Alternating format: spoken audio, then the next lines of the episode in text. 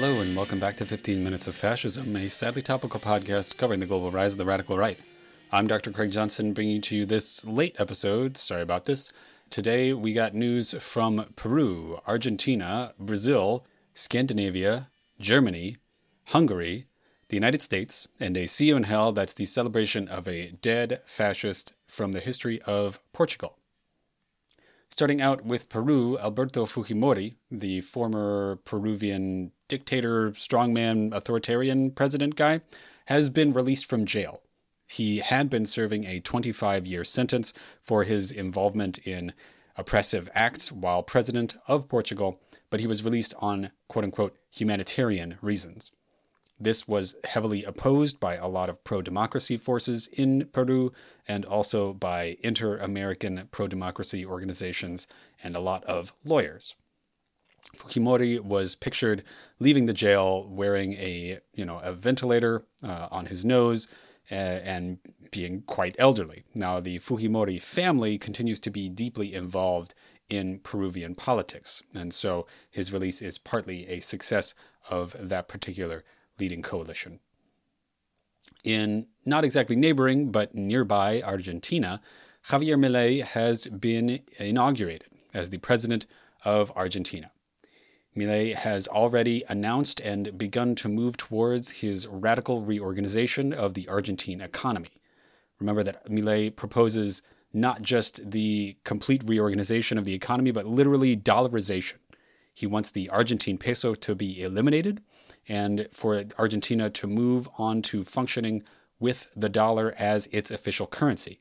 It would not be the first Latin American country to do this, nor the only Latin American country to do this currently, but it would be the biggest country, uh, I think, in the world that would be operating with the dollar as its official currency, other than, of course, the United States.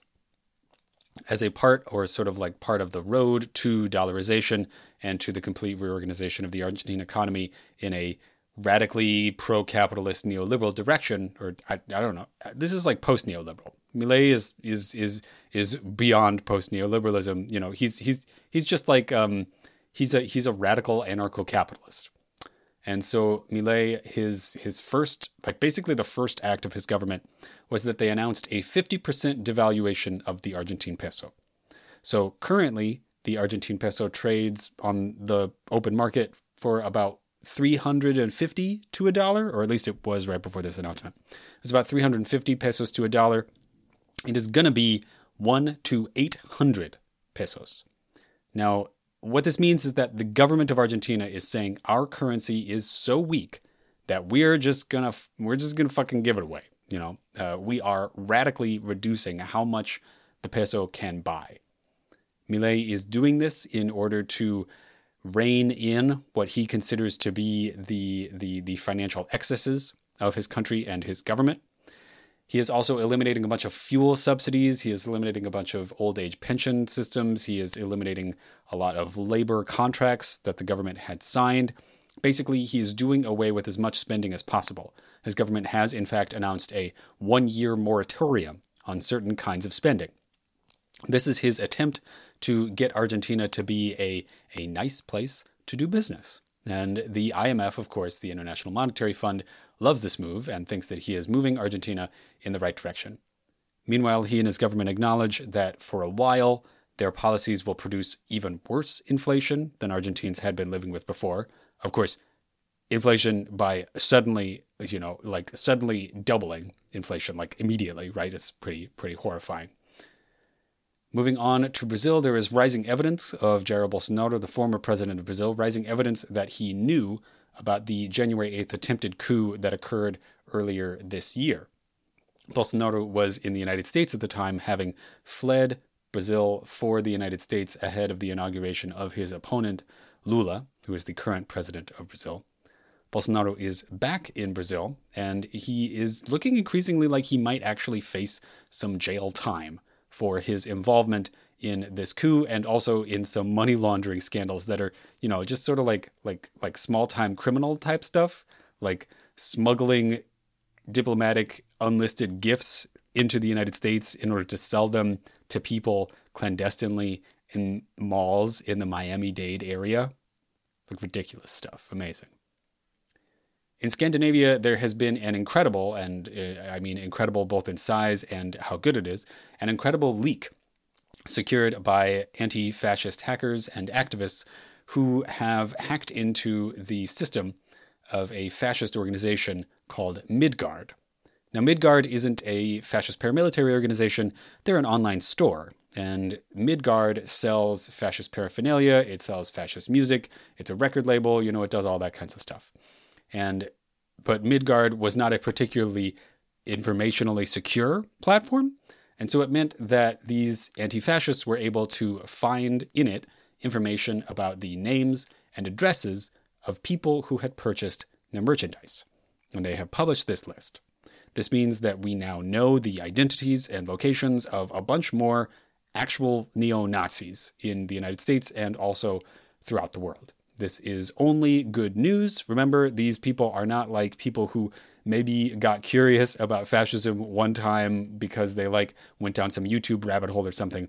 These are the kinds of people who bought like Scandinavian Nazi flags, who bought tickets or bought albums from skinhead bands, right? That's that's what we're talking about here, like actual true fascist types. Moving on to Germany, there were charges this week for the Reichsbürgers. The Reichsbürgers were an organization of sort of sovereign citizen type people, but in Germany, who attempted to stage a coup, or at least were like preparing to attempt to stage a coup in Germany last year. These charges are essentially exactly what you'd expect. You know, they're going to go to jail. They attempted to stage a coup. That's just kind of what happens when you attempt to stage a coup.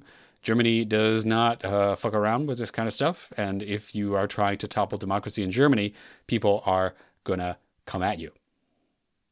Finally, in news outside the United States, Viktor Orban, the Prime Minister of Hungary and strongman, authoritarian opponent of democracy, and staunch ally of Vladimir Putin, has essentially blocked all European Union aid to Ukraine in the wake of Vladimir Putin's continuing war against Ukraine. Moving on to the United States, the Wisconsin fake electors have admitted that they were lying and basically just trying to steal the election. This is something from back in 2020. In the state of Wisconsin, a group of people claimed to be the real electors. Those are the people who actually go to the Electoral College and actually submit their vote. You know, they were saying like, "Hey, we're the real electors, and these are these other electors that are gonna vote for Joe Biden. They're the fake electors." Now, the actual fake electors, the ones who are going to vote for Donald Trump, have been on trial, and they have admitted, like, "Yeah, we were lying. Donald Trump lost that election. We were just trying to steal it. Like, we, you know, yeah, we were just trying to stage a coup." Is basically what they said. They've come out and said that they've admitted it, uh, that they were lying. This is uh, more dominoes falling in our awareness of how Donald Trump and his allies were trying to steal the 2020 election. However, the big news this week for the attempt to steal the 2020 election isn't from Wisconsin, it's from Georgia. We have now the results from Rudy Giuliani's defamation trial. Giuliani and several other Trump allies and surrogates were engaged in defamation against people who were running the election system in Georgia. And Giuliani has been on trial for this defamation for claiming that that these election workers were the people who were actually stealing the election and shit like that. The determination has been that Giuliani owes these Georgia election officials $150 million, which the man does not have, considering that he has been having to stage fundraisers in order to fund his, you know, legal legal campaigns to not owe these people $150 million. Now, this is going to be quite a serious problem for Giuliani and also for Donald Trump because Rudy Giuliani is one of his main allies. Basically, their only hope here is to continue to run out the clock against the upcoming 2024 election next year. And speaking of 2024, Donald Trump has been pretty clear that his intentions, if he is elected, um, that his intentions are dictatorial. He is using the word dictator uh, literally saying day one dictator. Like he wants to just like do a bunch of kind of quasi illegal things on his first day. Don't worry though, he says that it's only going to be the first day that he's going to do stuff like that. Like that's all. He just wants to do illegal stuff on his first day in office. That's it. Um, he'll stop for sure, 100%. Don't worry about it. That's his claim. Uh, specifically, one of the things that he wants to do is to send hundreds of thousands of United States soldiers to the border between the United States and Mexico in order to kill people who are attempting to enter the United States without um, legal papers of a certain variety. That's what he wants to do. All right, I'm going to close out this week like I do every week with See You in Hell, a segment celebrating the deaths of prominent right wing figures in history. This week we are talking about Francisco Rolão Preto, the leader of the Portuguese National Syndicalist movement, who were the largest Portuguese fascist organization prior to World War II. Rolão Preto was born in 1893 in a small city in central Portugal. His family then moved to Lisbon, where he attended school. However, he left school early to leave Portugal for Spain to join up with monarchists who were trying to overthrow the Portuguese Republic. These monarchists failed in their effort to overthrow Portugal, and he had to move to first Belgium and then France, where he was working for integralism. Now, integralism is the particular variety of fascism that you see in a lot of Portuguese speaking countries, namely Portugal and Brazil. It is a particularly Catholic infused traditionalist fascism. It's not exactly Nazi oriented, more oriented around Italian fascism, but deeply connected to the legacies and powers of the Catholic Church and its ideas about what traditional society are supposed to be. So it's a fascism that is a little bit more in touch with spiritualism per se, whereas Nazism is a much more explicitly secular movement, and Italian fascism sort of is too, more or less. Whereas uh, integralism is about like you know the the the organic, natural Catholic whole of a country. Like that's the that's the idea of of integralism. Preto worked with other Portuguese right wingers throughout the 1920s and into the early 1930s after he had returned to Portugal. In 1932, he founded the National Syndicalists of Portugal, with some aid from the Nazis and the Italian fascists. The Italian fascists having been in power for about 10 years, the Nazis very newly in power in the early 1930s. The National Syndicalists of Portugal were called the Blue Shirts because of their blue shirts, uh, this is in keeping with the naming conventions of fascist organizations at the time. In the United States, there were the silver shirts, there were the green shirts in France, the brown shirts were the Nazis, the black shirts were the f- Italian fascists, etc., etc., etc. Now, at first, the National Syndicalists, the blue shirts, were working with emerging corporatist, that is, sort of like traditionalist dictator uh, Antonio Salazar, who I have spoken of previously in this podcast. However, in the 1930s, Salazar turned away from a potential move towards fascism and instead moved in the direction of a much more sort of mainstream, palatable, managed conservatism, which outlawed all political organizations basically entirely, right? Like trying to prevent all mass organization, which is the exact opposite of what fascism does. Fascism is not trying to prevent mass organization, fascism is a mass organization.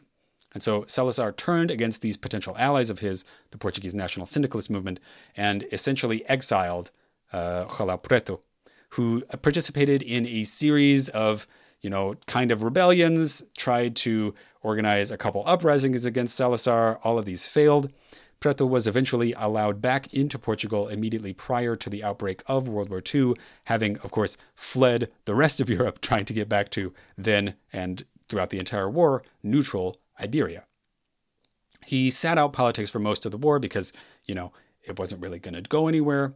After the war, he continued to work against Salazar. Finally, he had become disillusioned with fascism and turned away from the examples that he had followed earlier in his life. Instead, he returned to the original political love of his, a sort of liberal monarchism, which was his political flag up until his death. He actually continued to live in Salazar's Portugal up until the late 1970s, meaning that he actually lived long enough to see the downfall of the Salazar dictatorship, which lasted some 50 years in the Carnation Revolution. And so, Rolão Preto died of old age, not having seen any justice for his crimes and actually having been honored posthumously for his attempts to support potential democracy against Salazar. So, Rolão Preto died of old age, 18th of December, 1977. So, Rolão Preto, we will see you in hell. All right, that was 15 Minutes of Fascism, a sadly topical podcast covering the global rise of the radical right. I'm Dr. Craig Johnson, thanking Sleepy Kitty Arts and Sleepy Kitty Music for our intro, outro, and graphics. If you enjoyed the podcast, please like, share, and subscribe. Please leave a review of on whatever it is you're listening to this on, and I mean that sincerely. Uh, share this with friends, family, and comrades. Uh, instead of checking out my Patreon or probably the Patreon of any content provider, instead check out Médecins Sans Frontières, that's Doctors Without Borders. Check out the Red Cross or the Red Crescent or the Gaza Children's Fund. I'm running a Q&A on the other uh, episodes of my podcast on Tuesdays. And so if you want to submit questions or ask anything else about the podcast, these are questions about fascism, and questions about fascist movements throughout history, anything like that. Please get in touch with me. I'm at 15 minutes of fascism at gmail.com. That's spelled out in all one word. I'm on Hist of the Right. That's H I S T of the Right on Twitter. I'm also on Twitter at fascism15, and I'm on Blue Sky at 15MINSOFFASC. That's 15 mins of fash. All right, thanks very much, and I will talk to you next week.